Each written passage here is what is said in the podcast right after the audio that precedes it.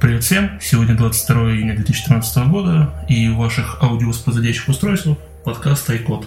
Подкаст разработки под iOS и iOS X и обо всем, что с этим связано. А сегодня с вами по-прежнему Виталий из далекой Украины.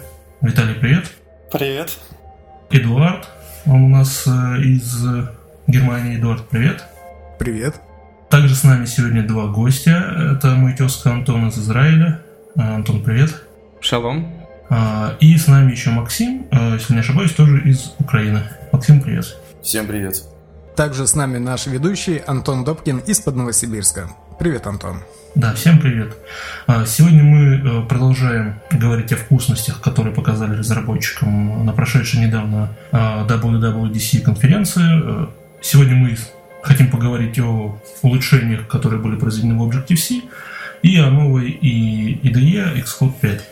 Ну, мы начнем э, разговор с Xcode 5, э, начнем э, с изменений внешних, то есть внешнего вида, что поменялось. Вот вообще, вот кто из вас уже пробовал, ставил, смотрел новый Xcode? Ну, я уже пробую, уже две недельки как пробую. Я начал уже просто переделать свое первое приложение, уже начал переделать под семерочку с новым дизайном. То есть, конечно, первые два дня я плевал, ну, как не то, что плевался, мне было больно. Вот, потому что пришлось выкидывать полностью весь свой дизайн и, и делать полностью редизайн всего. Uh, вот. Это касается полностью uh, навигационной панели, Navigation Bar. Также касается и Photoshop. Вот, первую вещь, на которую я наткнулся и которую я заметил, это говорили на презентации uh, в одной сессии. Статус бар и Navigation Bar теперь одно целое. То есть, когда вы делаете картиночку для navigation бара, для кастомизации, вы обязаны учитывать размеры еще и статус бара. То есть, все, на все про все э, у вас появляется 128 пикселей. Слушай, Антон, я тебя немного перебью, ты уже пошел в детали именно разработки приложения. Давайте все-таки лучше поговорим о самом Xcode 5. Вот о. Окей, э, э, да, без проблем. То есть я немножко отступление только сделал. Еще что я заметил, что Xcode 5 стал работать намного быстрее. Он э, стал быстрее компилировать и запускать приложения как на симуляторах, так и на устройствах. У меня у самого два телефона, то есть 4S и 5, и я на обоих тестирую приложение. Стало чуть ли, чуть ли не в два раза быстрее запускаться все. А вот помимо тебя, Антон, э, Эдуард, Виталий, Максим, вы уже поставили себе Xcode 5, посмотрели на него? Ну, я себе ставил э, и могу сказать, в общем и целом мне он понравился, конечно, больше. Он более опрятный стал, более действительно минималистич, минималистический, но при этом как бы сильно он не пострадал в своей функциональности. То есть я остался, в общем, доволен, хотя и плотненько с ним поработать пока еще не довелось. А ты, Максим? Ну, я где-то уже недельку с ним играюсь. Э, плюшки новые, конечно, радуют. То есть там и, и с дебагом, и превью, превью в сторибордах, и конфигурация. То есть в целом хорошо, ничего не падало. Единственное, что будьте аккуратны с плагинами от 4 Xcode, потому что вот у меня он долго падал, пока я не подключал все плагины. С Xcode 4 тогда было все, стало все. Не, у меня один плагин, плагин работает, который мне Эдуард скидывал насчет э, подборки цветов. Хорошо работает. У меня падал Alcatraz. Alcatraz, который пакетный менеджер. Вот если он на четвертом Xcode установлен, то пятый падает. А, вот я его как раз пока не ставил, да. Ага. Виталий, ты? Да, я, в принципе, тоже себе поставил. Интересно было с ним поработать. И все еще больше стал он похож на iTunes. Если с прошлой версии он стал ближе к iTunes, теперь это вообще та же кнопочка Play. вообще уже нас полностью в iTunes программируем. Вот. Но так, в целом, конечно, положительное впечатление. Действительно стало работать быстрее. Это ощутимо заметно. В принципе, и индексирование файлов, и все связанное с разработкой, это и запуск, там, все что угодно, сразу бросается. Вот, кстати, по, эти, по этим вещам у нас там отдельная тема, да, и это все-таки не заслуга самого Xcode, а модули, которые были в Objective-C. Но это мы к ним чуть позже вернемся. Давайте тогда поговорим. Извините, Антон, а ты вот, кстати, пользовался этим? Да, я поставил, он у меня параллельно стоит на двух машинках. Но как основной инструмент нет, а его еще использовать пока нельзя. Ну, то есть я пока не буду его использовать, потому что много действительно очень хороших вещей появилось, которые уже хочется использовать, но вы знаете, быстро можно привыкнуть, да, и потом со старыми проектами с этим сложнее. Не хочу пока привыкать. Посмотрел, пока отложил. Кроме того, извините, что перебил, а, еще такая мелочь, как а, то, что если мы возьмем один и тот же NIP и откроем в пятом Xcode, и немножко отредактируем, в четвертом уже не открывается. Это даже если учесть э, замечание о том, но он сам говорит, что ему надо сконвертировать в пятый Xcode, тогда будет проще с ним работать. Даже если отказаться, у меня потом все равно не открылся в четвертом Xcode. Э, там есть, там есть решение. Там нужно, там Storyboard принимает версию 3.0. Просто нужно зайти в файл Storyboard текстовым э, эдитором и сделать ему 2.0. Я без Storyboard работал.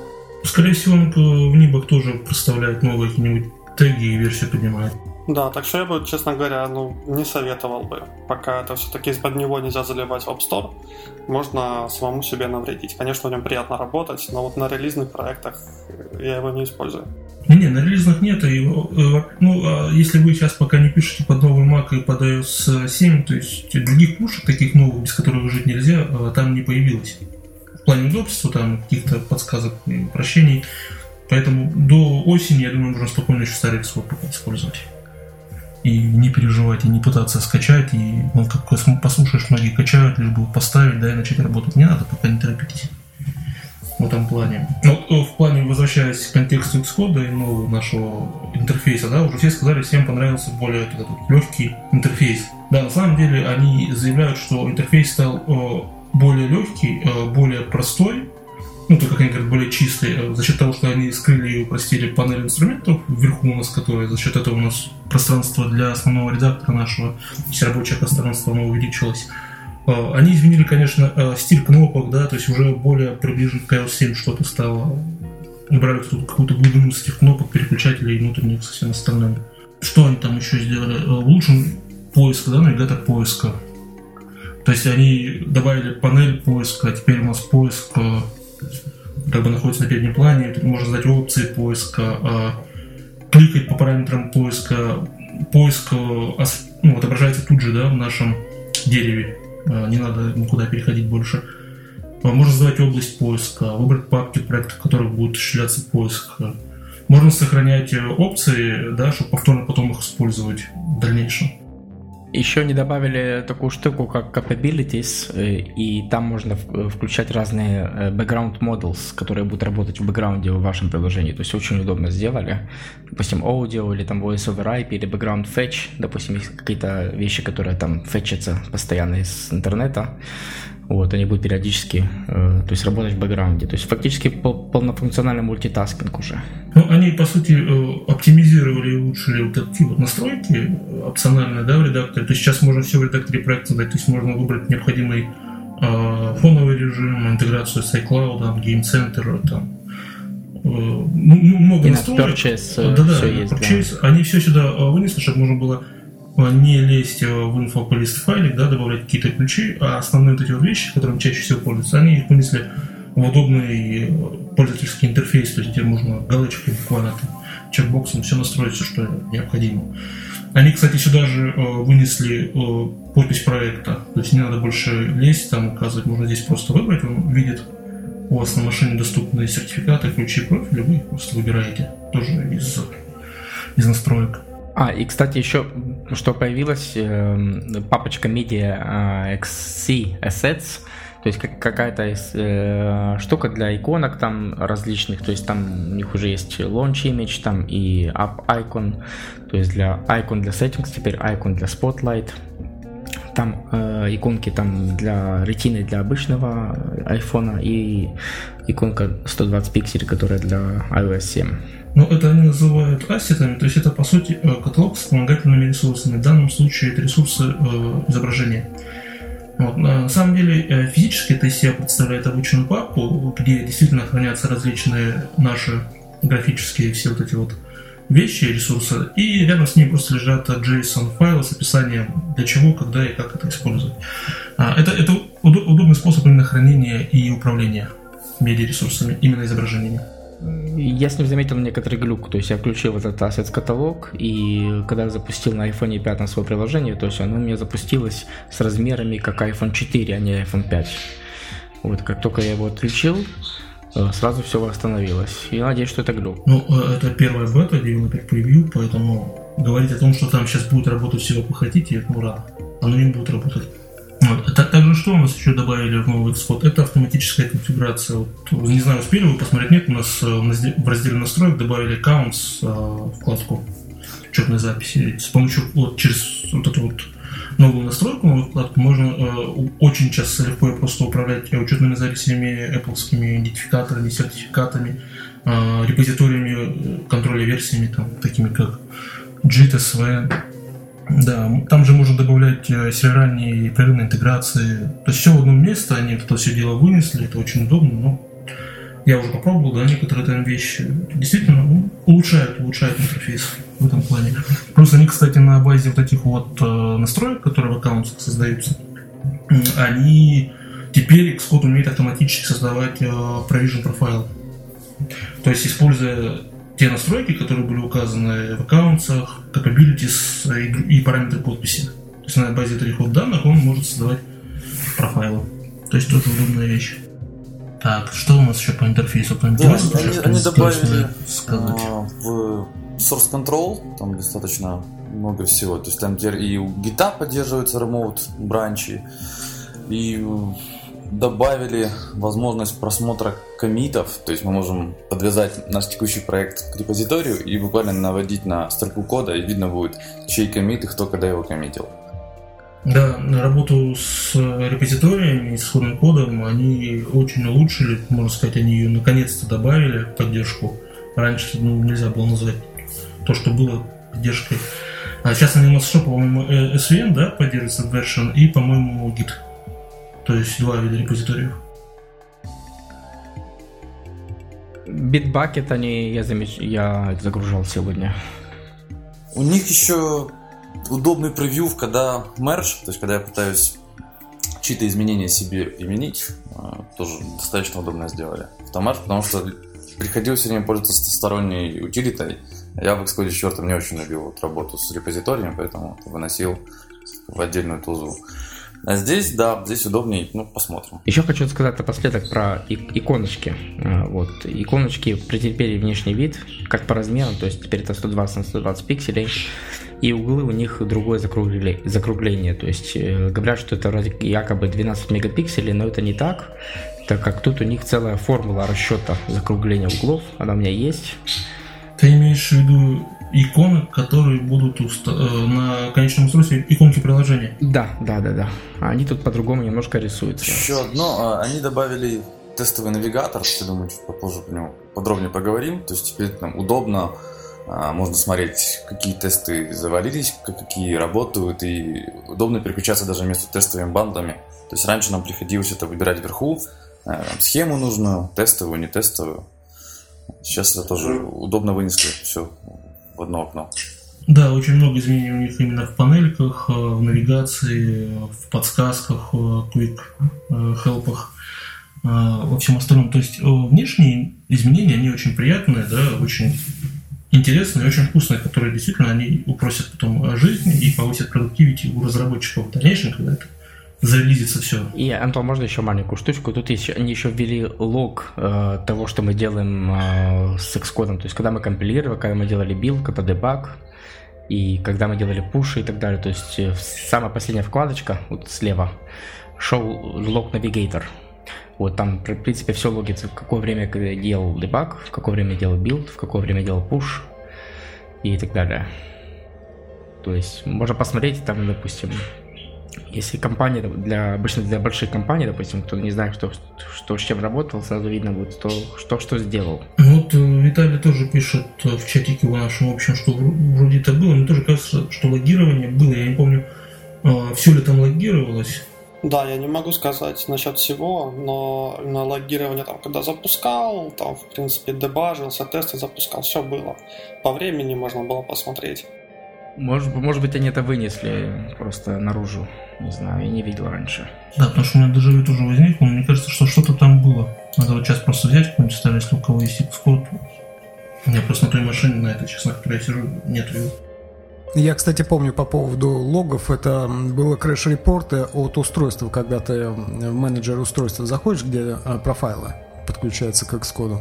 Там вот было... А, да, там это было, но сейчас идет речь о том, что э, логируют свои действия именно в самом Xcode. То есть не твоего приложения на устройстве или какого-то либо другого, а именно твои действия, когда ты запустил компиляцию, какие-то ошибки и т.д. и т.п.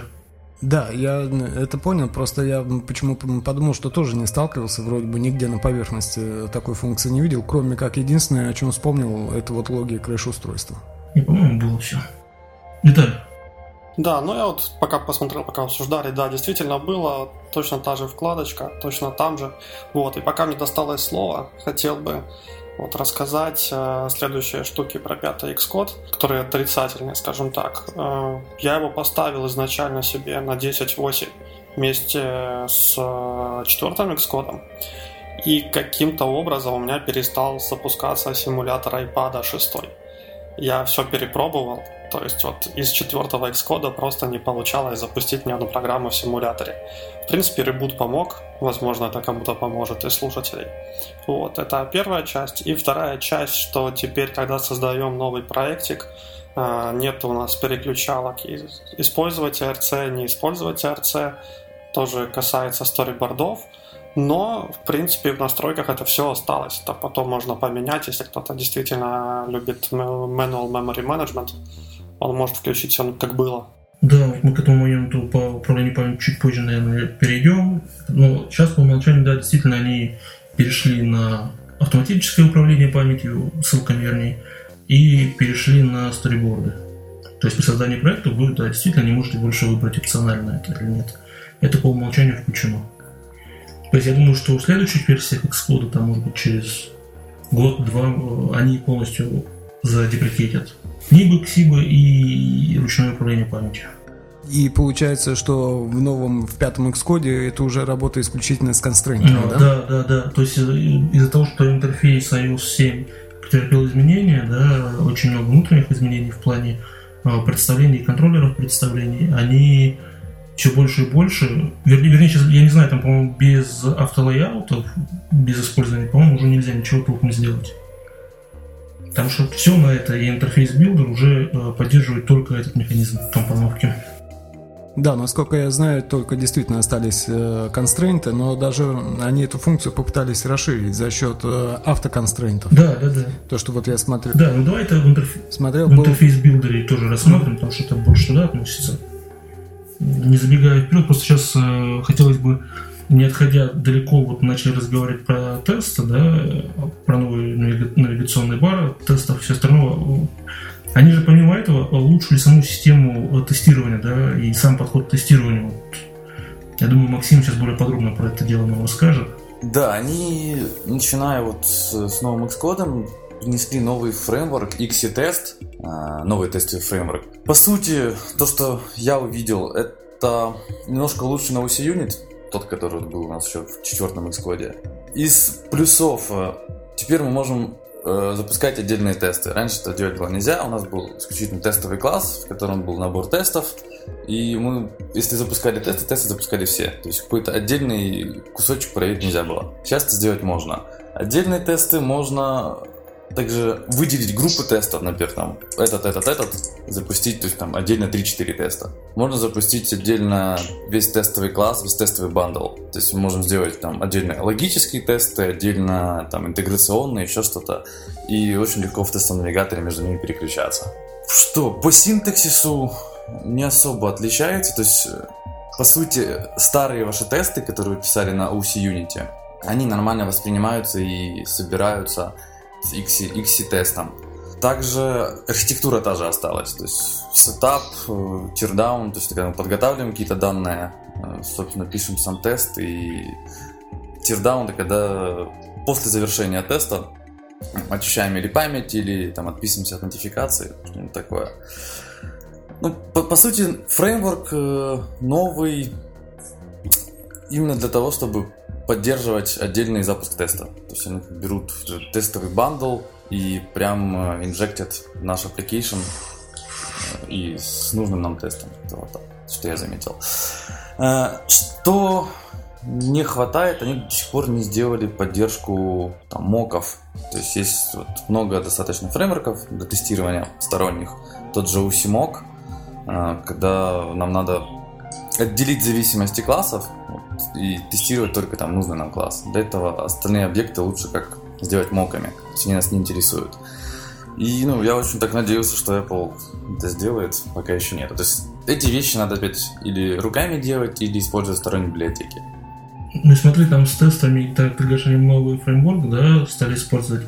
А у нас э, префиксы макросов ассертов, да, они тоже, по-моему, изменились. Ну, поменялись только первые буквы. Количество ассертов такое же, и по сути ассерты те же. То есть там equals, not equal, throw, not throw, nil, not nil, ну вот такие вещи. То есть то, то что было у, у C-Unit. А, и если я не ошибаюсь, сейчас тесты можно вне Xcode запускать. А, да, смотри, и раньше можно было тесты запускать с помощью Xcode билда, но там были небольшие проблемы с э, application тестами. Application, у которых есть доступ к UI-киту, который можно тестировать там наши view контроллеры и еще что-то. Э, раньше там, да, нужен был хак, и из консольки они просто так не запускались. Сейчас э, то, что я увидел, они значительно расширили возможности вот, сборки приложений, сборки тестирования через консоль. То есть Xcode Build, у него еще там просто куча параметров, я вот даже еще не успел со всеми разобраться. Слушай, вот ты говоришь, что у нас появилась возможность запускать отдельные тесты. А, на самом деле они что изменили? Они добавили панель, а, через которую можно это делать все удобно. Но по сути тесты раньше тоже была возможность а, запускать отдельно. Не знаю, э, Виталий вот вроде говорит э, в чатике, что действительно э, можно это было делать, но делать это надо было через схему. То есть это было спрятано. Можно было заходить в схему, отключать ненужные тесты, запускать всю схему, и нас э, выполнялся только нужный тест. Сейчас это намного удобнее сделано, то есть мы можем просто на сигнатуре теста нажать, он выполнится, и все. Раньше в любом случае выполнялся весь э, тестовый класс, а просто отдельные тесты мьютились. Сейчас это удобнее, удобнее и проще. Можем как с э, новой панели навигационной в Xcode запускать тесты или наборы тестов, так и прямо из, э, из превью нашего тестового класса. То есть вот прям тест мы написали, сразу же на него навели, мышечкой бум и запустили. Максим, а вот такой вопрос. А, у нас могли вот остаться тесты по C-Unit, да? С ними возможно все тоже производить, что и с э, новыми, новым фреймворком теста. То есть будут ли они отображаться в тест-навигаторе или нам придется их как-то мигрировать на новый фреймворк? А, для того, чтобы старые OC-юнитовские тесты вот, можно было запускать по одному, надо мигрировать на новый тестовый фреймворк. То есть старые OC-юнитовские тесты, они будут работать, но не будут поддерживаться группы тестов и отдельные тесты. То есть только тестовый класс можно запускать. Ну, то есть также через схему, да, наверное, там возможность Ну да, схему. или хак через схему, или вот весь, весь набор тестов весь тестовый класс запускать. Ну да, улучшили на самом деле, я тоже посмотрел тестирование, потому что в наших проектах, где что делаем, юнит-тесты, тестирование это одна из важных вещей, из основных. Поэтому вот эти вот улучшения действительно очень хорошие. Но опять же, где у нас тестирование, да, рядом от тестирования стоит отладка. То есть они очень, не знаю, насколько серьезно, я не успел посмотреть, но вот Виталий говорил, что вроде познакомился с новым дебагингом да, давайте расскажу. А, в принципе, основная часть дебагинга, она визуальная. А, то есть приятные подсказки появились, в смысле превью для разных типов.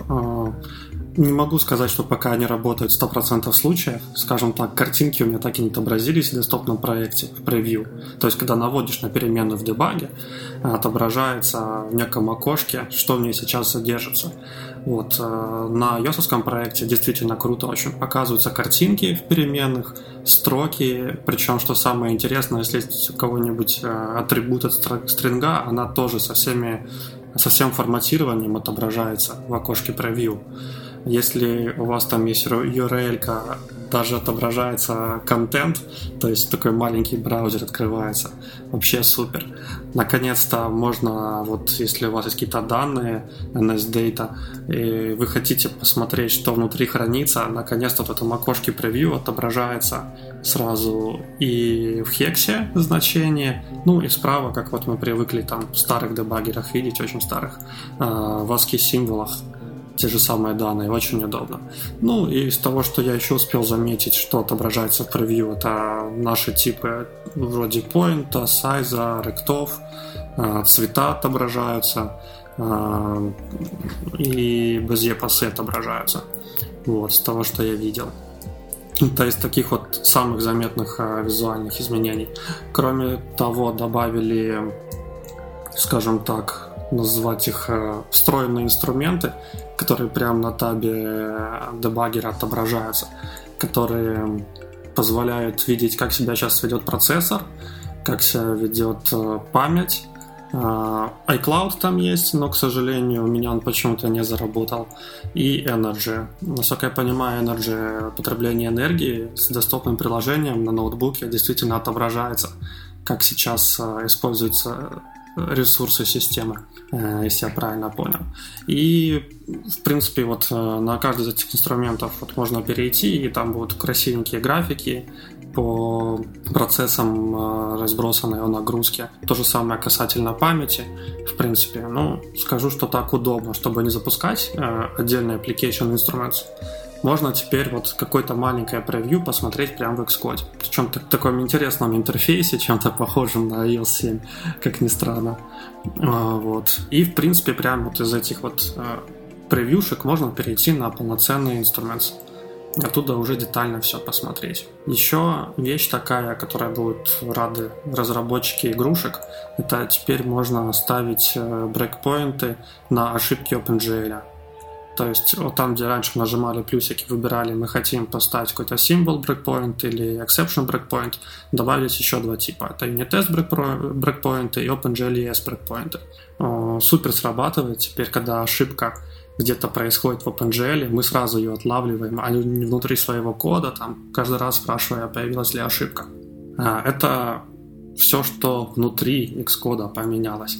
Кроме того, чуть-чуть э, изменились инструменты, из того, что я увидел, это зомби.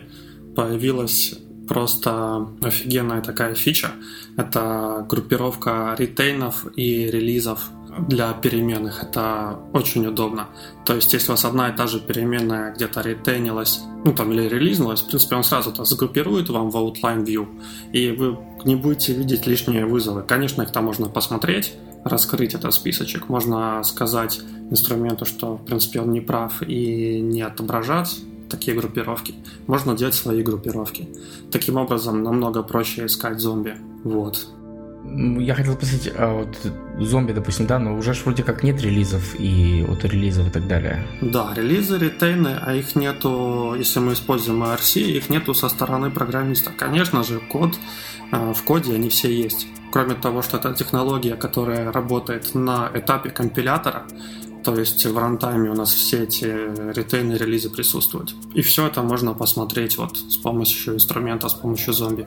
То есть ты имеешь в виду, что э, э, компилятор может случайно сам удалить объект, э, не желая того?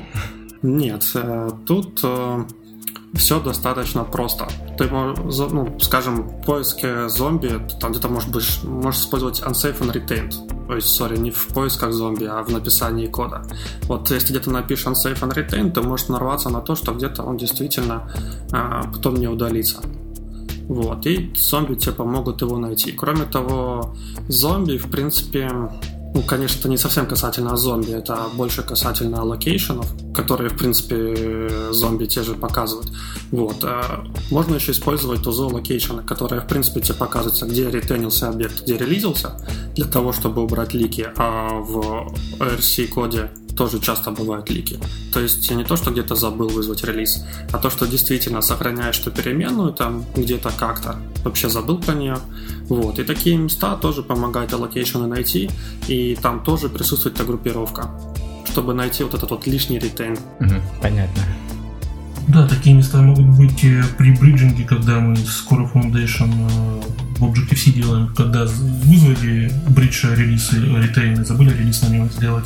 Это с, адресной книга, это как раз вот эти вот вещи, которые используются. Это я работал с бриджем. И, Максим, к тебе вопрос. А в плане тут тестов, да, и отладчика что-то изменилось? А, ну, я видел возможность добавления брейкпоинта, если тест упал. То есть, так э, каждый тест по-прежнему у нас есть возможность отладить, но здесь, э, как мы добавляем exceptional breakpoint, там же сейчас появилась возможность э, if test failed добавить breakpoint, и если тест упадет, сразу же нам покажет, перейдет к той строке, где ошибка произошла. В смысле, ошибка в написании самого теста, либо ошибка Да, сам именно- ассорт, какой ассорт э, вернул там, не сработал, какой ассорт выкинул error, вот, вот так. Ну, То есть тоже, ну, по, по сути, получается, что они э, только ничего нового здесь не несли, да, а просто улучшили то, что было, и поменяли. Когда тесты падали, мы смотрели на тест, который красный, приходилось там на него нажимать, переходить к тесту, уже там, смотреть, что же не так. Сейчас то есть, это удобнее. Мы просто поставили брейкпоинт, если что-то упало, он сработает. И запустили, нам сразу же к первому творившемуся тесту сразу переместились. Еще одну вещь вспомнил, про которую сразу забыл сказать а, по поводу дебагинга. А, Интересная такая штука, она, конечно, касается более десктопных разработчиков. Это, наверное, вы видели в дебагере, там такой квадратик нарисован, в другом квадратике, непонятно, в панельке внизу. Вот, что он делает? Он нам показывает иерархию вьюшек. А, Ну, не только иерархию, но в основном иерархию вьюшек э, графически. То есть вот все ваши вьюшки на экране, они обладают начинают обводиться разного цветами квадратиками. В принципе, раньше тоже было доступно, но это было очень неудобно. Мы там в старых очень версиях вообще через э, терминал в User Defaults добавляли флажок для нужного аппликейшена, чтобы в таком виде его поддебажить, то теперь можно прямо из Xcode. Кроме того, доступна там опция некая Alignment э, View Rectangles. Честно говоря, я ее переключал, не добился, чтобы она работала. Вот. Ну, возможно, в будущих версиях поправят. Да, да, все-таки все еще бета, но, конечно, уже очень много приятных изменений. Да, а самое, наверное, основное нововведение под капотом которого у нас новый Xcode находится, это новый компилятор э, LVM5 и Clang, который они обновили. А, По сути, они э, говорят, что они включили версию 5, как они ее называют, но это open source версия, версия 3.3 из репозитория версии 3.3 open source была создана, но вот выполнена называется, имеет номер 5. Вот, э, что они там улучшили, да, то есть улучшений на самом деле очень много, но вот э, какие-то из них очень кратко. Наверное, сейчас я вам их расскажу. То есть э, улучшился анализатор в самом кланге, и улучш- они добавили очень много различных варнингов на такие вещи, как э, сейчас э, будет вам выдаваться по умолчанию э, варнинг, когда операция с целочисленными приводит к переполнению. То есть, грубо говоря, вы объявляете какую-то переменную интовую, потом производите какие-то вычисления и результат присваиваете этой переменной. И если результат вычислений превышает допустимый размер, который может сохранить наша интовая переменная, вы получите варнинг. То есть они по умолчанию э, вот эта опция включена теперь. А также варнинги мы будем получать, когда у нас в коде есть неиспользуемые функции. То есть э, если у вас есть статическая функция вспомогательная или какая-то другая функция, которая нигде в вашем проекте не вызывается, не используется, соответственно, мы будем тоже получать варнинги. Э, Вот этот вот этот, э, этот warning включен по умолчанию для новых проектов. Для старых он также выключен, можно в свойствах проектов. А Для C++ warning мы будем получать при неявном э, приведении булевых значений. Тоже для новых э, проектов включено по умолчанию, для старых надо включить вручную. А, Новый warning при неявном приведении ин- инамов, типов, которые в инамах объявлены, если где-то мы неправильно их используем, тоже мы получим warning в новых проектах. Ворнинги будем по- по- получать, когда а, у нас имеются необъявленные селекторы, которые мы хотим использовать. Когда мы пишем собачка селектор, да, и указываем название метода. И если этот метод у нас не реализован и не существует, ну, соответственно, мы получим ворнинг. Теперь, э, если у нас метод объявлен на возвращение некого значения, но при этом мы забыли из этого метода его вернуть, у нас ворнинга не будет, теперь это будет ошибка. То есть, если мы описываем метод и говорим, что он у нас должен воз- возвращать NS integer, например, и мы, а мы возвращаем void, то есть ничего не возвращаем, все, на этот момент мы получим ошибку. Раньше это было предупреждение, что потеряно возвращаемое значение. Теперь нет, теперь это ошибка. То есть помогает избежать очень много вещей по забывчивости или по другим каким-то причинам. А Также э, мы сейчас будем получать предупреждение, э, когда мы создаем так называемый э, непреднамеренное создание корневых классов. То есть, если мы создаем класс, и он у нас не наследуется от другого класса, например, NSObject, мы получим warning. Э, если мы хотим действительно создать класс э, корневой, который ни от кого не наследуется, нам надо тогда просто использовать define NS root класс перед ключевым словом интерфейс, то есть перед описанием, перед описанием класса. Что в анализаторе улучшилось? Анализатор теперь умеет выявлять новые типы проблем, такие как, например, у нас аргумент какого-то метода объявлено, что не должен принимать там нулевое значение nil, да, если вдруг по какой-то причине туда придет nil, э, анализатор нам покажет ошибку, что в этой строке аргумент в nil, хотя nil не должен быть. А, также несоответствие а, аллокаторов э, для C++. А, пример, когда, например, мы выделяем память с помощью оператора new C++, а потом вместо того, чтобы вызвать оператор delete, мы, например, вызвали старый оператор C-free, освобождение памяти. В, в этот момент мы получим, соответственно, предупреждение о том, что у нас несоответствие локаторов произошло. То есть, если мы вызвали new, мы должны вызвать delete. Если мы вызвали malloc, мы должны вызвать free. Если мы что-то здесь перепутали, получим по голове немного. Также анализатор дает предупреждение, когда мы э, в NSMutable array пытаемся добавить new. Когда мы в качестве э, ключа либо значения словаря пытаемся использовать new, то есть тоже получим предупреждение. Э, для C++ мы получим предупреждение, когда мы пытаемся использовать переменную э, или какой-то объект после его освобождения. Э, хорошая очень подсказка и очень, наверное, поможет. Бывает, что вроде объект освободил, забыл, что он освободился или не следил, пытаешься с ним обратиться и получаешь падение. Что у нас еще? Сейчас анализатор от LXCode, да, конкретно можем вызвать любой, выбрать любой файл и запустить анализатор именно на конкретный файл, то есть проанализировать не весь проект целиком, а проанализировать конкретный файл. А, ну, также мы чуть э, позже, наверное, к анализатору вернемся, когда будем говорить о продолжительной непрерывной интеграции. Кстати, анализатор можно использовать еще э, из команд-лайна, то есть из командной строки. Можно запускать э, проектный анализ.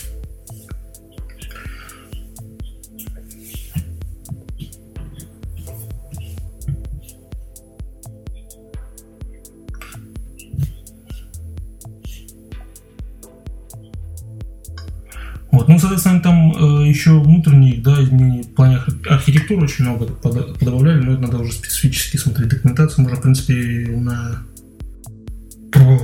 презентации, наверное, можно посмотреть. Я не знаю, какая там их сессия, на самом деле. По-моему, 400 какая это была, 400 чего-то там. То есть можно более подробно знакомиться с более такими специфическими вещами, если они кому-то нужны. Там, кстати, они еще изменили, улучшили, вернее, э, работу Score Foundation с бриджингами. Это чуть позже, когда будем про автоматическое управление с ссылками идет, тогда про это поговорим. Вот это то, что касается компилятора. Ну, в основном они э, улучшили анализатор, да, и дали нам больше варнингов. То есть больше отдергивают нас, когда мы делаем что-то неправильно. То есть тоже очень полезное нововведение, чтобы вот, позволить избежать ошибок в проектах. Вот большинство варнингов включается по умолчанию только для новых проектов. Для старых проектов они как были выключены, так и будут. Если необходимо, идите в свойства проекта и включайте их там. Антон, раз такая вот пауза, хочу вот задать тебе вопрос. Э, ты там вот рассказал про проверку на nil, то есть в, в одном из параметров методов. Можешь подробнее про это рассказать? Как это выглядит, как это реализуется? Ну вот смотри, у тебя есть метод некий, да, в каком-нибудь объекте системы возьмем фреймворк, и там сказано, что если вы передадите в качестве значения new, ну, компаратор, да, то у вас будет выкинуто исключение инвалид аргумент. То есть раньше ты, когда передавал new, у тебя на моменте компиляции ничего не было. То есть, ну, когда ты запускал приложение, и значение вместо того, что необходимо было, пришло ним, у тебя приложение могло выдать exception, который ты мог не отловить, но, соответственно, ты получишь падение своего приложения как необработ... ну, с необработанным экзепшеном. А сейчас на моменте компиляции тебе анализатор уже скажет, что вот, извини, вот здесь у тебя возможна передача значения nil, хотя аргумент метода не должен принимать nil. То есть ты сможешь сразу отследить до момента выполнения приложения, потому что не, э, бывает так, что а раз приложение запустил, у тебя валидное значение пришло, да, например, там работа с сетью, данные подгрузились, ты их э, разобрал, передал в некий метод на обработку, все хорошо. А бывает, что где-то сломалось, у тебя каким-то образом переменная получила значение nil, которое потом передается без проверки в метод. И вот в этот момент у нас приложение будет падать, если мы exception не отлавливаем. Даже если мы отлавливаем exception, ну, соответственно, ситуация недопустимая, а мы просто обработаем ее более корректно. Вот сейчас на уровне действительно компиляции уже будем видеть, что вот здесь у нас некорректное значение метода идет. Поэтому это вот действительно вот новые вот такие типы, они, ну это за счет именно нового компилятора добавили. А, по-моему, там, ну, если я не ошибаюсь, у них а, в презентации, в их сессии, а, на примере работы то ли с array, то ли со словарями приводилось. По памяти просто сейчас я не скажу, ну там даже прям примерчик не, по-моему. А, кстати, они еще в Xcode добавили, ну, в рамках компилятора полную спецификацию C++ 11, которая то есть они сказали, что мы поддерживаем все, все, все, все что, в принципе, спецификация предусматривает. А, они э, также ну, сделали немного на уровне, на уровне компилятора поддержку э, C, по-моему, 11, там у нас там спецификация была. А, там же можно, кстати, делать перегрузку функций на уровне языка C. Вот я, кстати, на студии еще не посмотрел, надо проверить это дело. Это за счет новой спецификации, за счет новых атрибутов. Ну, вот если так вот посмотреть, да, они постоянно улучшают компилятор и все остальное, то есть тоже идем. Все, ну, вернее, нам постоянно дают все, что новое, новое. А раньше, если взять два года назад, да, очень много. Кстати, по поводу компилятора перебью сам себя, они GCC полностью выкинули. Теперь его нету в составе. То есть они полностью мигрировали на LLVM и на Clang. То есть теперь в комплекте с Xcode не идет GCC. Его на свалку времен отправили. И, кстати, в анализаторе они еще, если не ошибаюсь, э, добавили кросс-метод анализ, э, анализ. То есть они умеют как-то, вот я еще не посмотрел этот момент, не знаю, что из вас видел его, нет, э, анализировать проход через методы. Не смотрели? Ну, я не посмотрел это, я, честно говоря, не сильно понимаю, о чем ты сейчас говоришь. Ну, я буквально одним глазом успел глянуть, поэтому тоже, ладно, тогда к этой теме чуть позже еще вернемся. А по поводу примера, Виталий, ты спрашивал. Например, пример, да, с анализатором, с анализом нет значения. А, они здесь, вот сейчас открыл просто презентацию сессии, и они приводят пример как метод, например, dictionary with object. Первый аргумент принимает на них объект. А, и они в описании документации говорят, если вы передаете значение nil, ns monolith аргумент exception будет выкинут. Раньше действительно мы получали, вот сейчас они это умеют анализировать. Понятно. Спасибо. Вот. Э, что они еще сделали? Они в свое время э, в OS X ввели э, garbage collector. Какой-то год, наверное, у нас просуществовал там. В 10.8 они его объявили устаревшим. Сейчас они опять говорят, что все завязывайте и переходите на RC. И, по-моему, даже они сделали там тузу, которая была туза миграции на RC, которая позволяет не только с ручного управления, но еще с garbage коллектора для тех, кто использовал, перейти на RC попробовали, не получилось, убрали. То есть у нас получается RC работает как и в iOS разработке, и в Mac разработке. Да, теперь это ну, он раньше работал там, там, но теперь э, на OS X 10.8, да, нету garbage коллектора. Вернее, он есть, но думаю, в следующей версии они, в принципе, его убьют. Я имел в виду, что это уже теперь по стандарту является. А они по умолчанию дальше используются, поэтому остальные методы не рекомендуемы. Э, я просто краем уха слышал, даже, по-моему, есть такая сессия, вот, насчет э, того, что они убрали AppKit и UIKit перенесли тоже на Mac. Ну, вот, кстати, я не слышал про это, не знаю, может, кто-то слышал? Нет, такого нет. Есть такая сессия Bring Your iOS Apps to Mac. Да, но это же не означает, что они UIKit перенесли на Mac. Они не переносили UIKit на Mac. Это, слава богу, как раз та вот заслуга Apple перед, при сравнении с тем же Microsoft, когда они понимают разницу интерфейса на десктопе и на мобильных устройствах.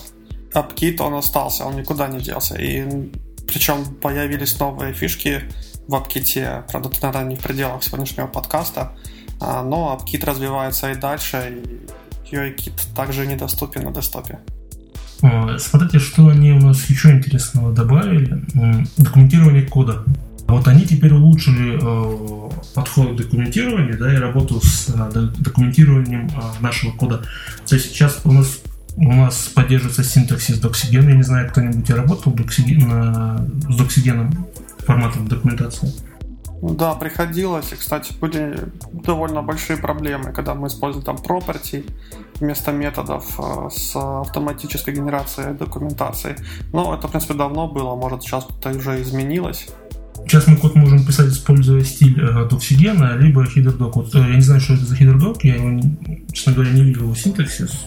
Про него сильно сказать нечего. Но вот когда мы сейчас пишем свои классы и свои методы, если мы описываем Э, документируем наш метод, да, в дальнейшем, когда мы эти методы используем, нам IDE, наш Xcode, позволяет что делать? Первое, автозавершение более правильное, более красивое и понятное на, на основании этого описания. А, показывать Quick Help э, сразу подсказку по методу. То есть мы начинаем писать метод да, для системных фреймворков и классов нам он подсказывает документацию, там, всплывающие, либо в отдельном окошечке где-то. Э, для кастомного кода раньше этого не было, сейчас тоже появилось. Теперь наш код подхватывается системой, и, например, когда работает большая команда над кодом, какой-то класс реализовал один человек, потом этот класс используют другие люди, да, они сразу видят подсказку по методам, описание класса, то есть константы, какие-то перечисления, то есть э, сделали нормально, как в других IDE. То есть раньше ну, этого не хватало очень. Также они добавили возможность, вот, кстати, от других IDE не только Objective-C, вообще, в принципе, не видел этого.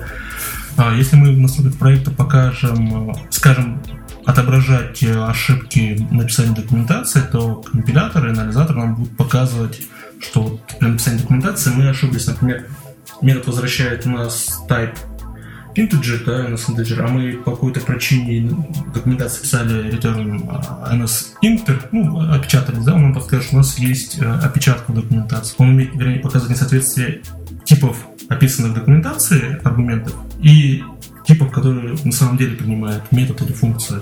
То есть он позволяет нам, указывает нам на ошибки написания документации. Но опять же, по умолчанию выключено, это в настройках проекта, настройках компиляторов включить. Потому что очень часто вот я сталкиваюсь, мы когда большой проект, пишем документацию, действительно описали ее, потом метод изменился, да, например, возвращаемое значение, либо принимаемое, документацию, ну, по ошибке забыли изменить, либо не доглядели. Потом на базе этой документации генерируется официальная документация, которая идет нашим пользователям, не пользователям, а другим разработчикам, которые используют наши библиотеки то там получается, что мы допускаем ошибку, ну, очень нехорошо получается на выходе. Теперь у нас есть возможность на моменте компиляции, сборки самой документации получить эти вот варнинги, да, и поправить. Насколько она э, будет широко применяться всеми или нет, ну, для меня она действительно очень полезная для, больш... для большого проекта. Такая вещь.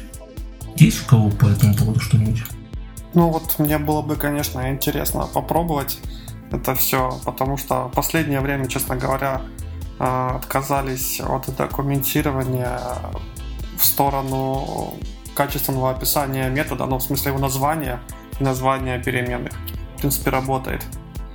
Вот. Ну, ну да, Objective-C тема хорош, что из названия метода можно понять, что этот метод делает.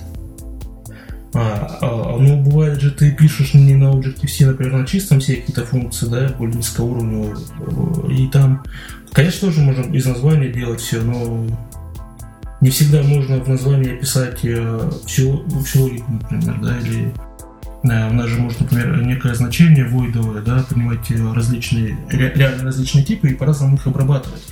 Поэтому описание всегда такие тонкости стараются указывать, иначе неоднозначности, чтобы не было. А, еще могу добавить, что у нас хорошая практика. Мы, есть если какой-то паблик API, вот мы его документируем и потом от Doxygen с него собираем документацию. Да, да, да. Вот я про это говорил, что мы тоже отдаем иногда паблик API. Э, там очень большая документация. Ее хоть и учитывают, да, специальные люди, э, техписы, э, но они не могут проверить описание документации возвращаемого типа, да, и реально какой тип возвращается. Просто вот разработчик копипастом там или по какой-то другой причине ошибся, наружу уходит не, со, не соответствует, ну, получается, не соответствует документации реальному поведению. То есть тоже это не очень хорошо, но теперь будем надеяться, что с этим будет лучше. Для меня вот это вот, ну, опция интересная. Буду пробовать ее. Так, что у нас еще нового в Xcode? А, еще очень интересная вещь, э, которая, в принципе, реализована у нас, наверное, на уровне самого компилятора, Xcode ее подхватывает, это модули, автоматическая линковка. Вот эта вот вещь классная. Вот вы уже говорили, да, вначале, что Xcode стал быстрее компилировать, запускать проекты, быстрее индексировать их. Вот это вот все благодаря модулям. То есть, а какую проблему решают модули? То есть, раньше вот мы пишем какой-то проект, мы подключаем проекту кучу заголовочных файлов. А, например, мы можем подключить UI kit, UI kit h, да, импортировать. Когда мы через импорт или include вставляем заголовочник, у нас на моменте при компиляции код из этих заголовочников, по сути, чистым текстом вставляется наш исходный код, то есть в те места, где мы делали вызов импорт или include. Чем больше заголовочных файлов, а, тем, соответственно, у нас больше уходило время на индексацию и компиляцию. Бывали, э, еще есть какие у нас проблемы с этим возникают. Когда у нас до включения заголовочного файла мы, например, объявляем переменную define с, э, с типом, ну, с названием read-only, да, вот как вот они в примере показывали на сессии, и устанавливаем некое значение. Дальше мы подключаем заголовочные файлы, где это же переменная или define уже переопределены, и мы получаем ошибку о том, что у нас некая константа или define ну, переопределены, получим нехорошую вещь. А теперь а, что нам сделали? То есть с точки зрения разработчика ничего менять не нужно. Все осталось как есть. Но а, добавилась новая директива импорт. Не та, которая решеточка импорт, та, которая собачка импорт. Это новое ключевое слово. Это вот как раз подключение модуля. То есть не заголовочного файла, как они говорят, а именно модуля. Сейчас, когда вы будете это использовать, для новых проектов модули включены по умолчанию, для старых они, соответственно, выключены, но их можно в настройках проекта включить. Все ваши э, э, решетка импорта и решетка инклюда автоматом будут мапиться на импорт. Ну, автоматически подменится, то есть вам ничего менять не надо. Сразу отметить, что модули поддерживаются только для C и Objective-C, для C++ они не поддерживаются. Они поддерживаются только для iOS 7 и macOS X 10.9 и только для системных фреймворков, то есть в своих фреймворках вы не можете сделать маппинг.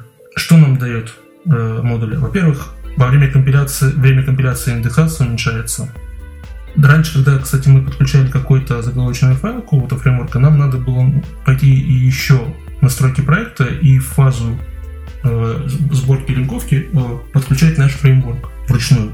Например, core, core там, image или core data. Сейчас этого делать не надо. А благодаря модулям у нас происходит автоматическая линковка. Но опять же, я говорю, что это только с системными фреймворками, с пользовательскими это дело не пройдет. То есть нам достаточно подключить только модуль. А когда мы подключим модуль, у нас автоматически подключится необходимые заголовочные файлы и будет добавлена автоматическая линковка с нужными фреймворками. То есть больше разработчику не надо заморачиваться с этим. Модули поддерживают выборочный импорт. То есть можно как э, импортировать весь фреймворк, да, так можно и импортировать конкретные его части. Вот раньше мы писали название фреймворка слэш название заголовочного файла. Сейчас мы можем написать э, собачка импорт название фреймворка, точка названия его части какой-то, да, Когда мы сейчас используем модули, у нас не будут парситься заголовочные файлы.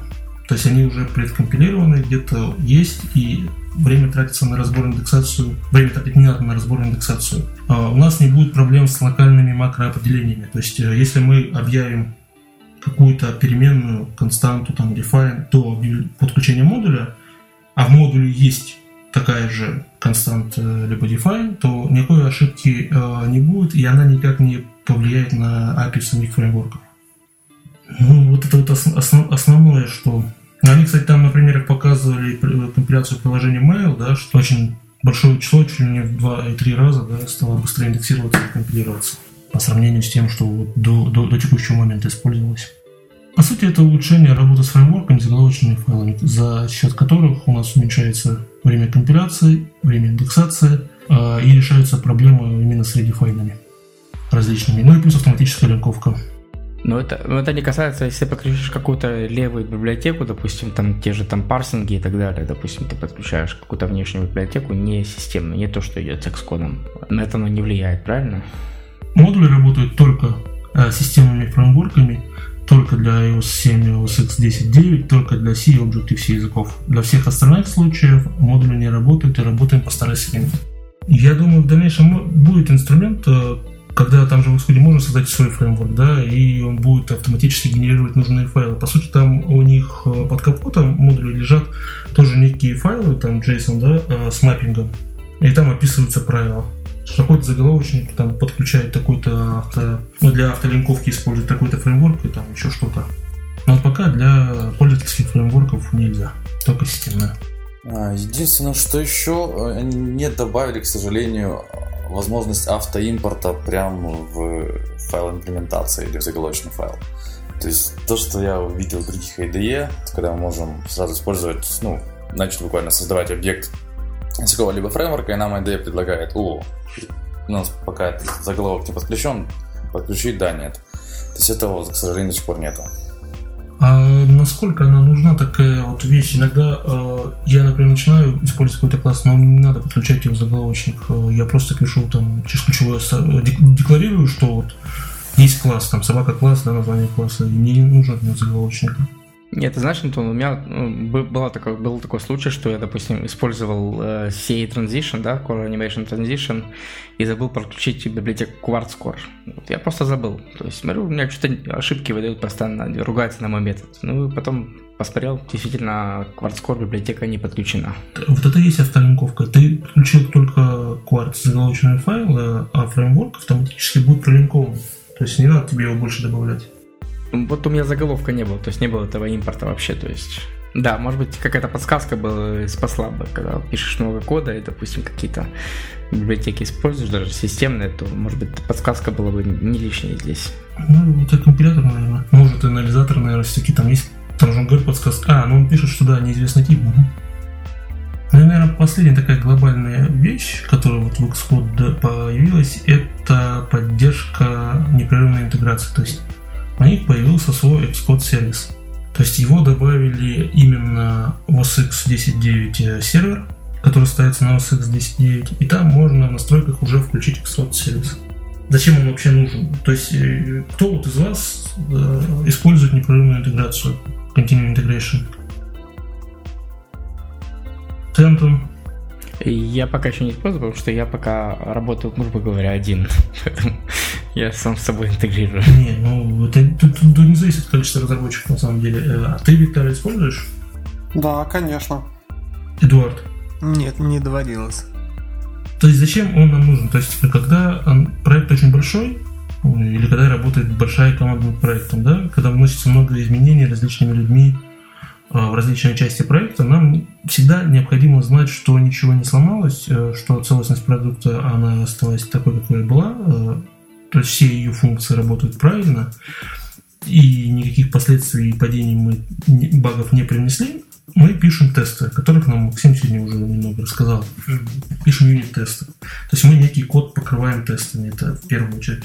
Второе, а, мы стараемся после каждого изменения запустить проект, да, код и проверить, ничего ли мы не сломали. То есть на каждый чип мы делаем некие, ну, может быть, прогон тестов, может быть, э, еще какие-то вещи. А раньше для таких вещей использовались сторонние продукты, когда э, я делаю коммит в репозитории, у меня где-то робот, бот смотрит, что в репозитории что-то изменилось, автоматически, грубо говоря, вытягивает изменения, собирает проект, запускает тесты или другие выполняет команды над проектом, да, и потом мне говорит о результате. Причем он может отдельные тесты запустить, либо там полностью. Сейчас они интегрировали вот эту вещь а, нативно, то есть имеют, то есть свой Xcode сервис нам не надо прибегать к основным продуктам. А Xcode э, сервис очень легко разворачивается на любой серверной macOS. Там буквально две галочки, там два шага. Он что поддерживает? Он у нас поддерживает, э, у него есть веб-интерфейс, и у него есть поддержка из самого Xcode. То есть эм, по вкладочке аккаунта мы можем добавить наш сервером автоматической сети по протоколу Bonjour найдет, да, и добавить нового. После того, как мы создаем проект, мы говорим, что используя серверную интеграцию, указываем нас на наш сервер. Он, во-первых, может создать репозиторий для нашего проекта на этом сервисе, гитовый, куда будут идти все комиты, да, из которого будет, ну, в котором будет происходить, происходить вся наша работа. Потом мы должны создать бота. Одного либо нескольких. Э, бот — это процесс серверный, который будет запускаться либо вручную, когда вы нажмете кнопку, а, либо при каждом новом комите, то есть э, увидев какие-то изменения в репозитории, он будет это дело запускать, а, либо по расписанию, например, днем команда работает, работает, а ночью запускается, если это большой очень проект и очень много времени требуется на полную компиляцию и прогон тестов, то это можно делать по расписанию. А, боты могут что делать? Они могут прогонять юнит-тесты, могут использовать анализатор, умеют делать Deploy, то есть подготовку архива, создание архива, его выкладывание для тестеров или для других членов команды. Что он еще может? Он умеет, ну, рисует графики, все красиво. Он ну, репорты умеет слать на e-mail. Если проект сломался, может сказать, что такой-то комит привел к неполадкам, к падениям каким-то. А в интерфейсе очень красиво показывает историю запуска тестов, историю сборки проектов. Там же он добавляет нам возможность скачать готовый а архив, если все хорошо прошло. Если вдруг по какой-то причине структура проекта не соответствует, он архив не создаст, соответственно, пришлет репорт об этом. А логи, он ведет полностью логи. Можно посмотреть э, этапы логи, э, сборки, этапы прогона тестов и посмотреть, где что сломалось. К этому сервису, забыл сразу помнить, подключается а, физические устройства. То есть там есть менеджер устройств, и мы говорим, что э, любой бот может запускать проект либо на определенном устройстве, либо на группе устройств. А, либо на всех устройствах, например, разные операционные системы версии, да, там разные iPad, iPhone, iPhone 4 дюйма, там iPhone 3.5 дюйма. А, он поддерживает запуск на iOS устройствах и на OS X устройствах, то есть он может на Mac запускать программу, которая нам необходима. В настройках проекта, когда создаем бота, да, мы указываем эти самые устройства, то есть мы их выбираем. То есть вещь очень такая удобная, будет использоваться, я думаю, практически всеми разработчиками, ну, опять же, тут э, нам нужно писать тесты, писать юнит-тесты. Без юнит-тестов просто собрать и запустить проект ну, не очень интересно. С, тестами намного интереснее. Он также будет показывать, умеет показывать, какие тесты не отработали, да, то есть какие тесты зафейлились и где произошла у нас ошибка. То есть и прям может развернуть, какой засер когда сработал в каком тесте. Ну, вроде такие вещи, что помню, то, что я успел посмотреть, вроде основное, это все. Единственное, что они сейчас Разграничение доступа, по-моему, у них неполноценно работает. То есть э, нельзя создать группу и группе права доступа. Ну, вроде пишут, что это в этих сборках только нельзя, а вроде как в дальнейшем, в будущих сборках это все дело они поправят, все будет хорошо. А, кстати, и еще он может использовать как свои, свой репозиторий, который он может сам создать для проекта, так может еще использовать внешние репозитории, которые могут там на GitHub храниться или на внутреннем сервере другом. Ага, тут что-то хотел добавить? Да, то есть из э, удобных вещей у них действительно классная интеграция с Xcode, то есть мы можем не лезть в никакие веб-сервисы, сразу посмотреть, прошла интеграция, не прошла, там мой комит последний поломал сборку или все хорошо. Плюс, как ты уже сказал, по устройствам тоже очень удобно, то есть мы можем, к примеру, если у нас какой-то метод, который появился там только с седьмой оси, э, вот я с ним закоммитил свои изменения, и сразу видно, что вот тесты, тесты прошли, но вот исключительно устройстве с версии 6.0 это все дело упало. То есть это удобно, наглядно, это я пока не видел каких-то существующих э, continuous integration системах. Из минусов то, что мне не понравилось, э, нету нормальной поддержки командной строки.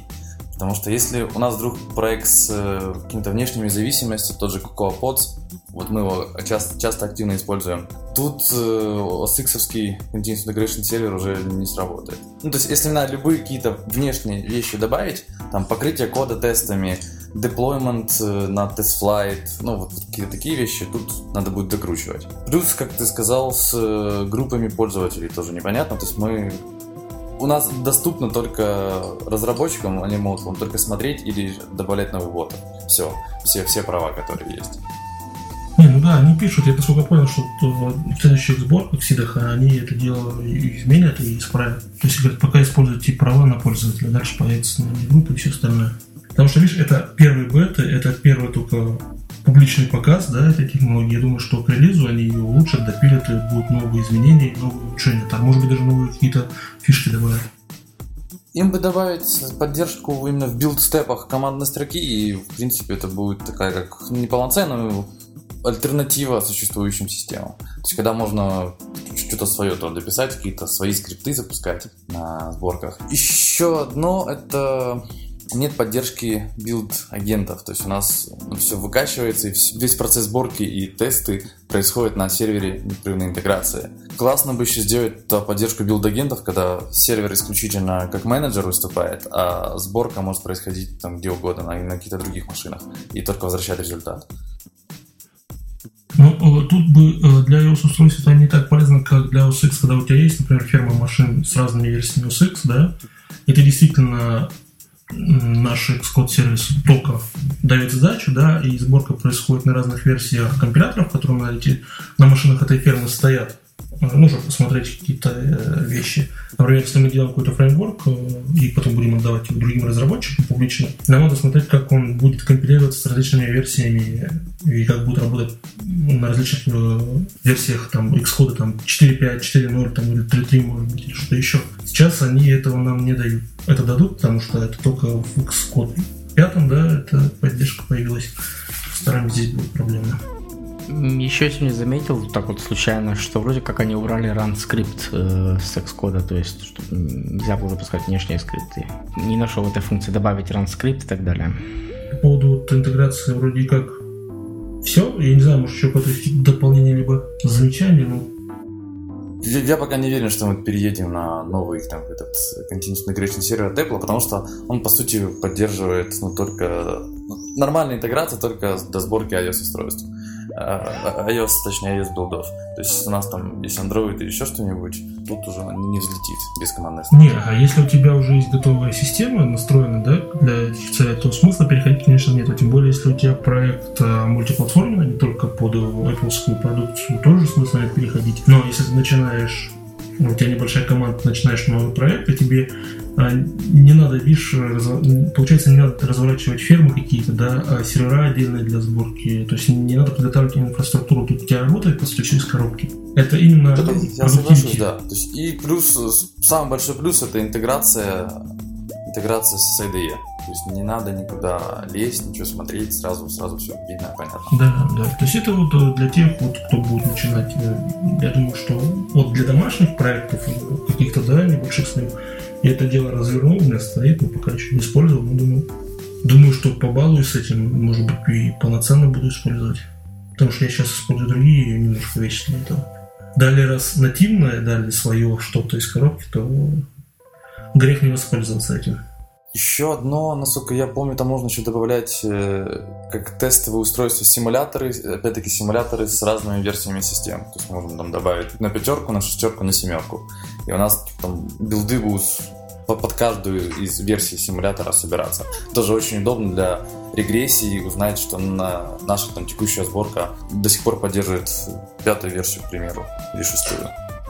Ну, знаешь, я именно по поводу симуляторов не увидел, вернее, не смотрел. Я с физическими устройствами.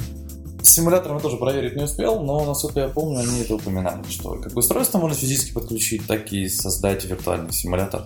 Да, это хорошая вещь. Думаю, что дальше будет только лучше.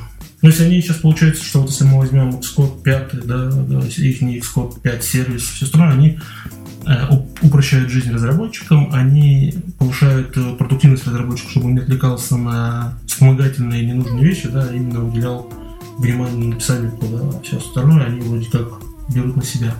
Посмотрим, как это в релизе все получится. Но вот тем, кто хочет посмотреть, и действительно советую, возьмите, посмотрите, поиграйте. Займет немного времени. Запускается двумя кликами мышки. То есть все, все красиво и все удобно. Вот по Object э, стоять, э, по Xcode 5 вроде мы такие основные вещи рассмотрели, да, может быть, что-то забыли, сейчас забыли, то самое время об этом сказать. Да, я вот э, хотел, ну, во-первых, пока мы сильно далеко не отошли от э, темы Continuous Integration, э, хотел уточнить, а вот на этом сервере будет какая-то конкретная схема собираться проекта? А, смотри, да, кстати, по поводу схем. Э, ты можешь э, зашарить схемы, которые тебе необходимы. Да. И в настройках бота ты указываешь схему. Ага, но если, получается, можем указывать схему, то почему вот эти бы кастомные скрипты там для тех же CocoaPods, про которые Макс говорил, или э, для аплода не использовать pre-экшены и пост-экшены?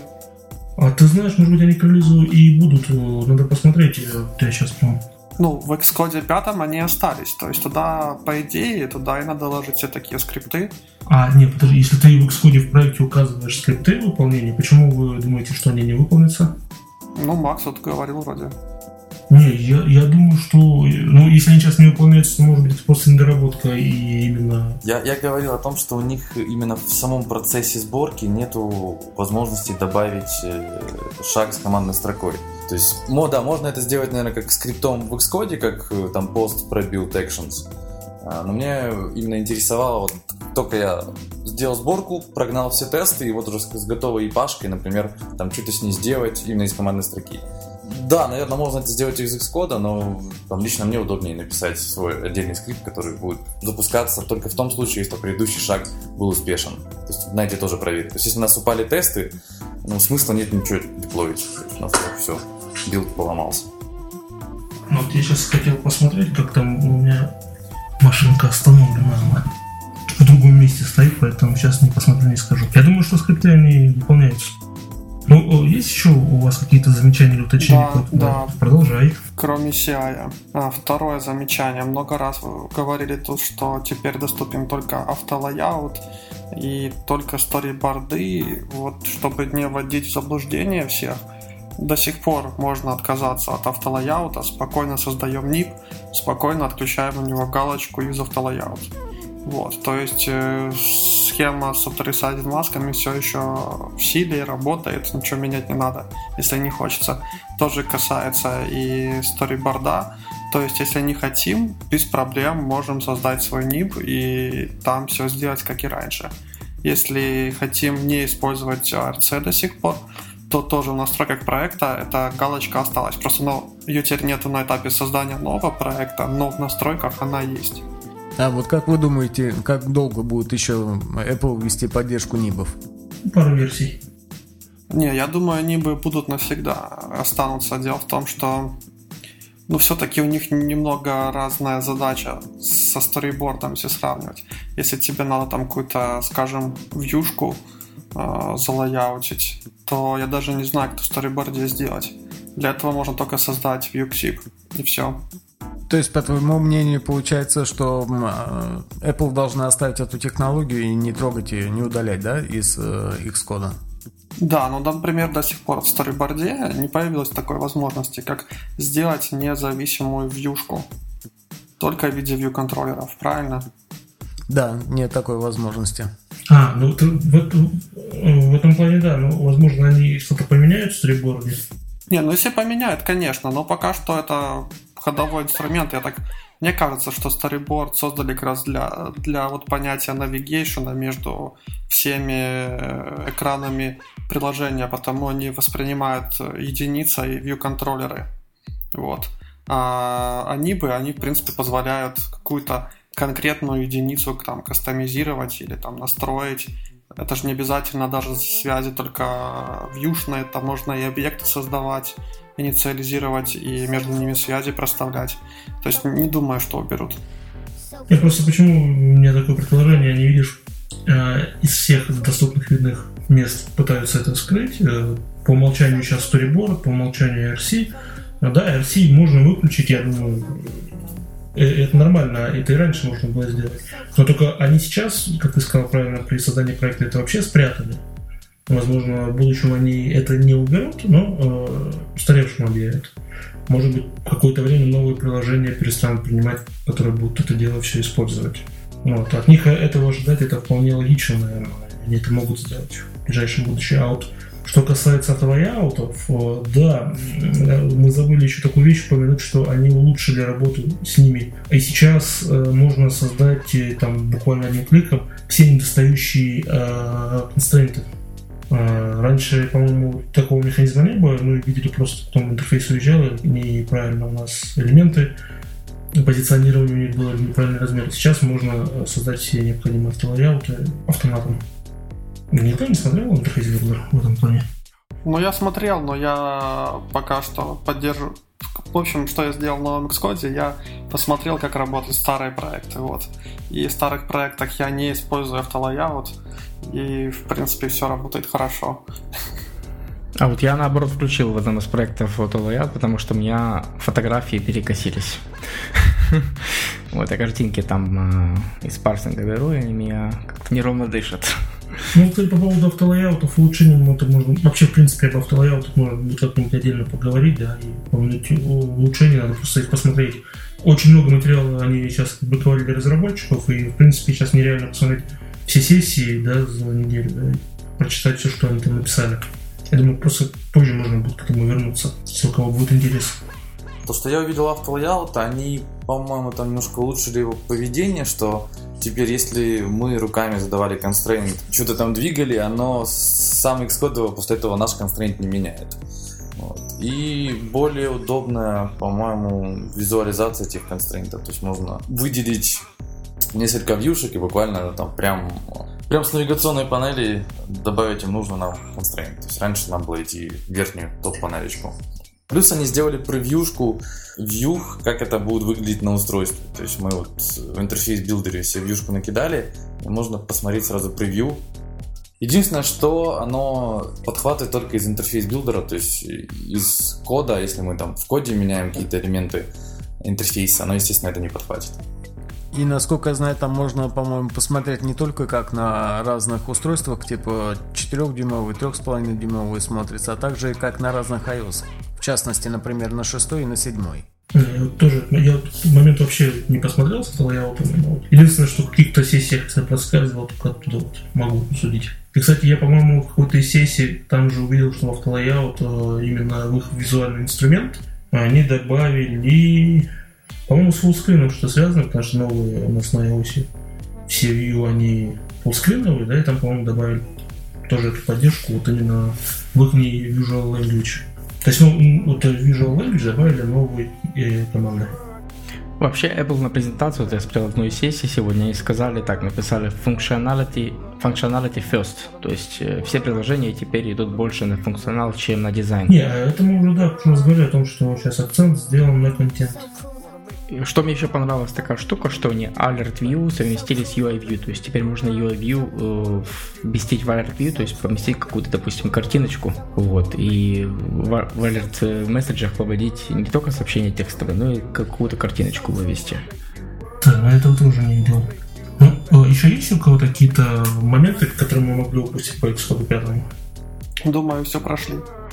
Да, давайте немного еще поговорим по Objective-C э, отдельно от Xcode, хотя, в принципе, это поддержка в новом компиляторе, да, новых вещей. Там немного изменений, на самом деле. Я думаю, сейчас быстренько просто пройдем. Ну, то, что мы сказали про модули, это первое. А второе, что нам дали? У нас появилось новое ключевое слово Instance Type.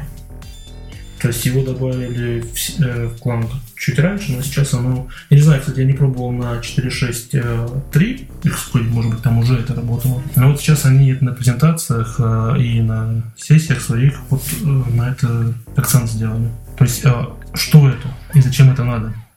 У нас э, в соответствии с соглашением наименования функции в КОКа, которые приняты, а, там сказано, что методы такие как init, log, log, вернее, copy, auto realize, retain, self, другие, они возвращают э, ID у них есть, то есть некий универсальный тип, который по сути является void.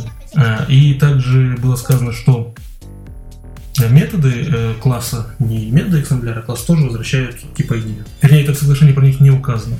Вот, а теперь что делать? Вот, э, instance type это по сути подсказчик для компилятора. То есть он никакой нагрузки не несет, он вот именно выступает таким элементом, который вот нам нужен для отладки. То есть, когда у нас есть методы init log, и они возвращают некий объект, э, компилятор тут имеет возможность сделать проверку на соответствие возвращаемого типа, то есть именно базируясь на соглашении наименований. То есть они должны возвращать экземпляр этого класса. А в логике Unity есть неявное при, э, приведение типа, то есть мы в принципе говорим, что он возвращает один, но на самом деле компилятор знает, что эти методы должны вернуть тип э, этого класса экземпляра и проверяет все это дело. Когда же мы говорим о методах э, класса, которые не попадают под соглашение наименования, а компилятор в данном случае никакие проверки не производит, он их в принципе сделать не может. Если мы говорим, что есть некий метод у какого-то класса, и он возвращает тип ID, то он может вернуть все что угодно, и компилятор нам здесь э, ничего не скажет, никакого варнинга не покажет.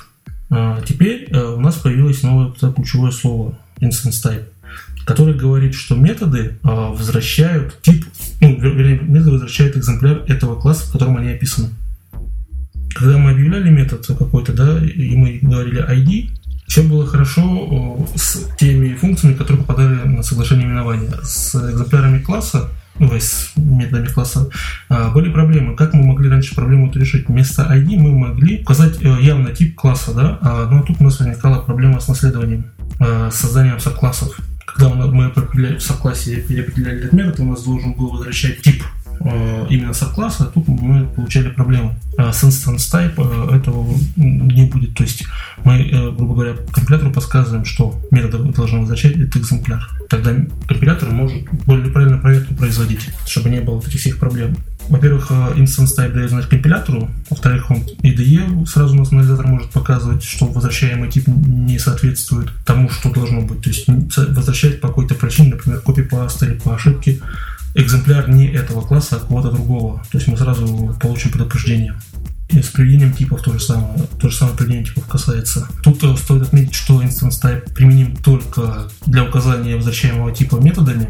И э, тут э, стоит э, разграничить немного, когда применять instance type, да, когда применять ID. Перед тем, как указывать возвращаемый тип, надо задать себе, по сути, просто вопрос. Метод может возвращать только экземпляр этого класса, либо что-то еще. Вот если мы ответим утвердительно, что экземпляр только этого класса, то тогда следует просто везде всегда писать instance type. Если метод может вернуть объект любого типа, не только текущего экземпляра текущего класса, тогда стоит указывать ID. По сути, просто новое ключевое слово, подсказка компилятору.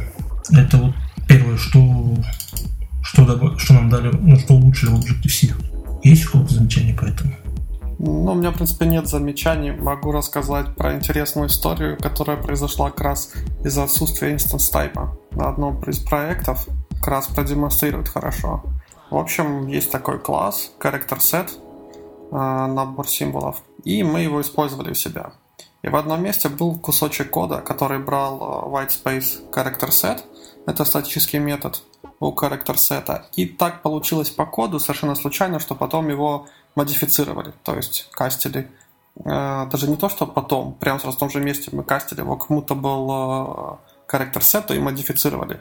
И получилось так, что мы вот этот синглтон изменили под себя. Вот, а теперь у нас бы сразу поругался компилятор, что возвращается метод э, ns character set, а мы к мутабельному пытаемся его прикастить. Да, то есть это, эти проблемы действительно они встречаются очень не, не так редко и подобные проблемы тоже встречаются нередко, поэтому тут, тут на моменте компиляции действительно мы получим ворнинг и будем уже знать, что что-то делаем не так. Еще в Objective-C что улучшили? Э, работу с RC как раз таки. Ну, там улучшений на самом деле очень немного, а основное о том, что слабые ссылки, которые они стали э, до двух раз, ну или около двух раз работать быстрее на iOS 7 и iOS X 10.9. То есть э, в этом плане что-то они там улучшили внутри. Добавили новые варнинги при работе именно с RC. То есть сейчас, когда, когда мы будем пытаться вик ну, в переменной отправить сообщение, а нам компилятор покажет э, сообщение, ну, прогружение ворнинга, скажет, что извините, но тут не, нельзя отправлять, потому что в какой-то момент, э, по сути, понятно, да, почему Вику нельзя отправлять сообщения. Их может быть уже не существовать, они могут быть э, замылены.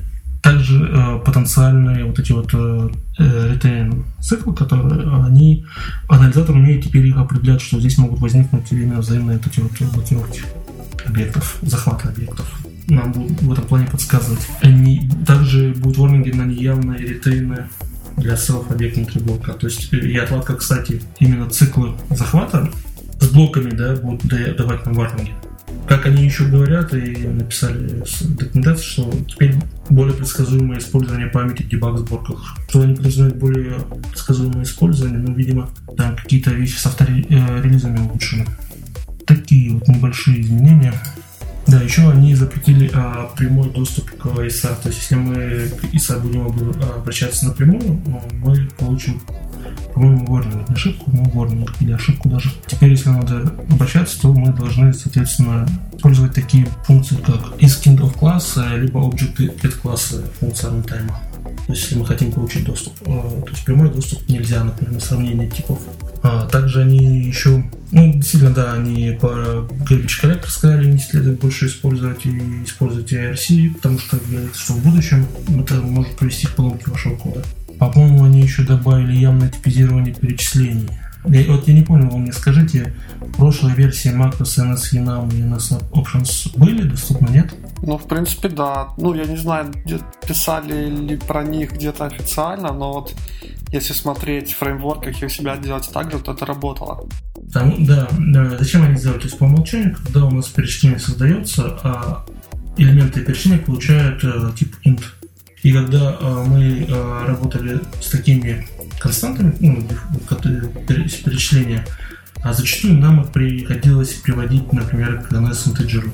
А сейчас мы на моменте объявления перечисления с помощью макроса NS enum или NS options можем сказать, к какому типу будут приведены элементы перечисления по умолчанию.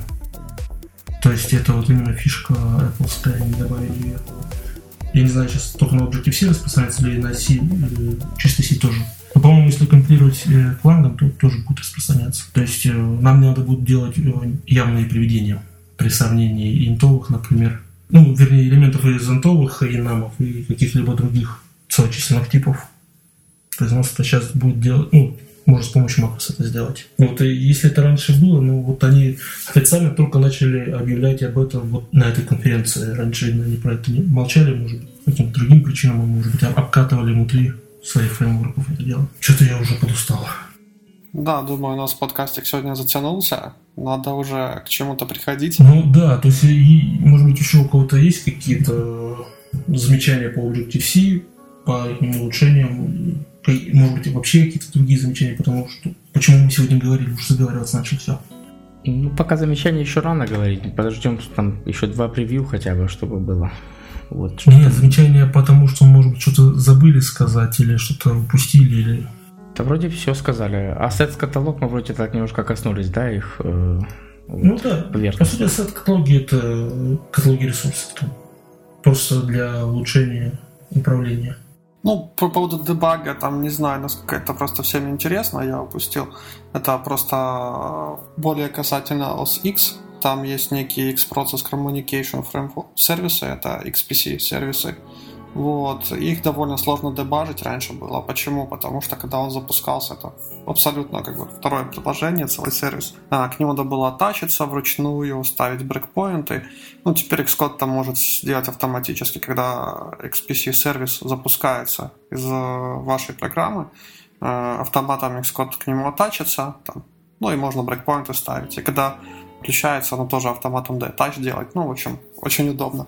Ну да, да. То есть, ну, тогда подведем итоги сегодняшнего нашего э, разговора, собрания сборища. То есть, что э, Xcode новый, да? Э, в общем, у всех впечатления от нового Xcode 5 положительные, да? Очень много хороших вещей сделано полезных, изменения существующих каких-то функций очень приятные.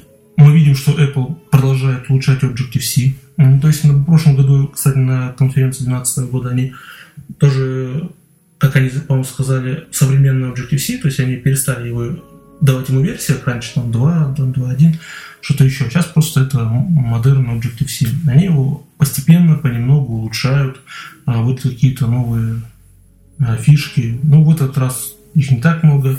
Ну, язык развивается, развивается динамически мы видим, э, развивается IDE. Э, то есть те вещи, о которых мы сегодня поговорили, это основные вещи. На самом деле, если брать, смотреть документацию, там вот СМЮ или какую-то релиз-ноты, там на самом деле очень много других изменений, э, тех, которые мы в принципе бы не смогли все рассказать и, и все совсем познакомиться лично. Поэтому, если вы хотите более подробно узнать, я думаю, стоит пойти на портал разработчика и там почитать это все. Посмотреть сессии, очень, многие сессии очень интересные. Сессии, по-моему, там 5 или 6, которые связаны с Xcode, с непрерывной интеграцией, с Objective-C, с новым LLVM 5 компиля... Э, и компилятором. То есть сессий много, материала очень много. Если вдруг мы что-то где-то забыли, упустили или, не дай бог, наврали, ну, можете в комментариях да, к этому подкасту это дело все указать, в дальнейшем мы это поправим, исправимся, и мы будем дальше следить за развитием Xcode 5, Objective-C, посмотрим, что у нас в итоге к релизу получится. Если появится что-то еще новое интересное, я думаю, мы об этом обязательно упомянем и расскажем отдельно. Вот, и, наверное, что сделаем такое э, объявление для слушателей. Э, в следующий выпуск мы попытаемся, у нас для этого все готово, и попробуем технически все это дело реализовать. Э, онлайн, онлайн-вещание, которое мы начнем плюс-минус там 20-30 минут, 7 часов по московскому времени. А, адрес э, сервера вещания мы укажем отдельно дополнительно. Также у нас будет работать а, онлайн-чат, где вы, я думаю, сможете задать свои вопросы прямо по ходу нашего разговора. Вот. А в следующий раз, скорее всего, мы продолжим разговаривать про конференцию и, наверное, э, будем рассматривать э, изменения в SDK OS X 10.9. Посмотрим, что там нового. Я думаю, на этом мы знакомство с нововведениями, которые нам показали на конференции, мы, наверное, закончим и перейдем к каким-то обычным обыденным темам. Ну, вот, вроде на меня все. Если у кого-то есть что добавить, говорите. Эдуард. Нет, у меня нечего. А это ты сказал? Да, это я сказал. Я уже по голосу не, не определяю, где. Жесть. Виталий, у тебя тоже ничего, все? Нет, все, все, все, что хотел, сказал. Ну, вроде все, тогда давайте жмем кнопки, на этом запись мы приведем дорожек. Прощаемся. Так, ну, на этом тогда мы заканчиваем наше повествование сегодняшнее. Всем пока. Пока. Пока-пока. Всем пока, до встречи. Да, всем пока и до встречи. Все, бай.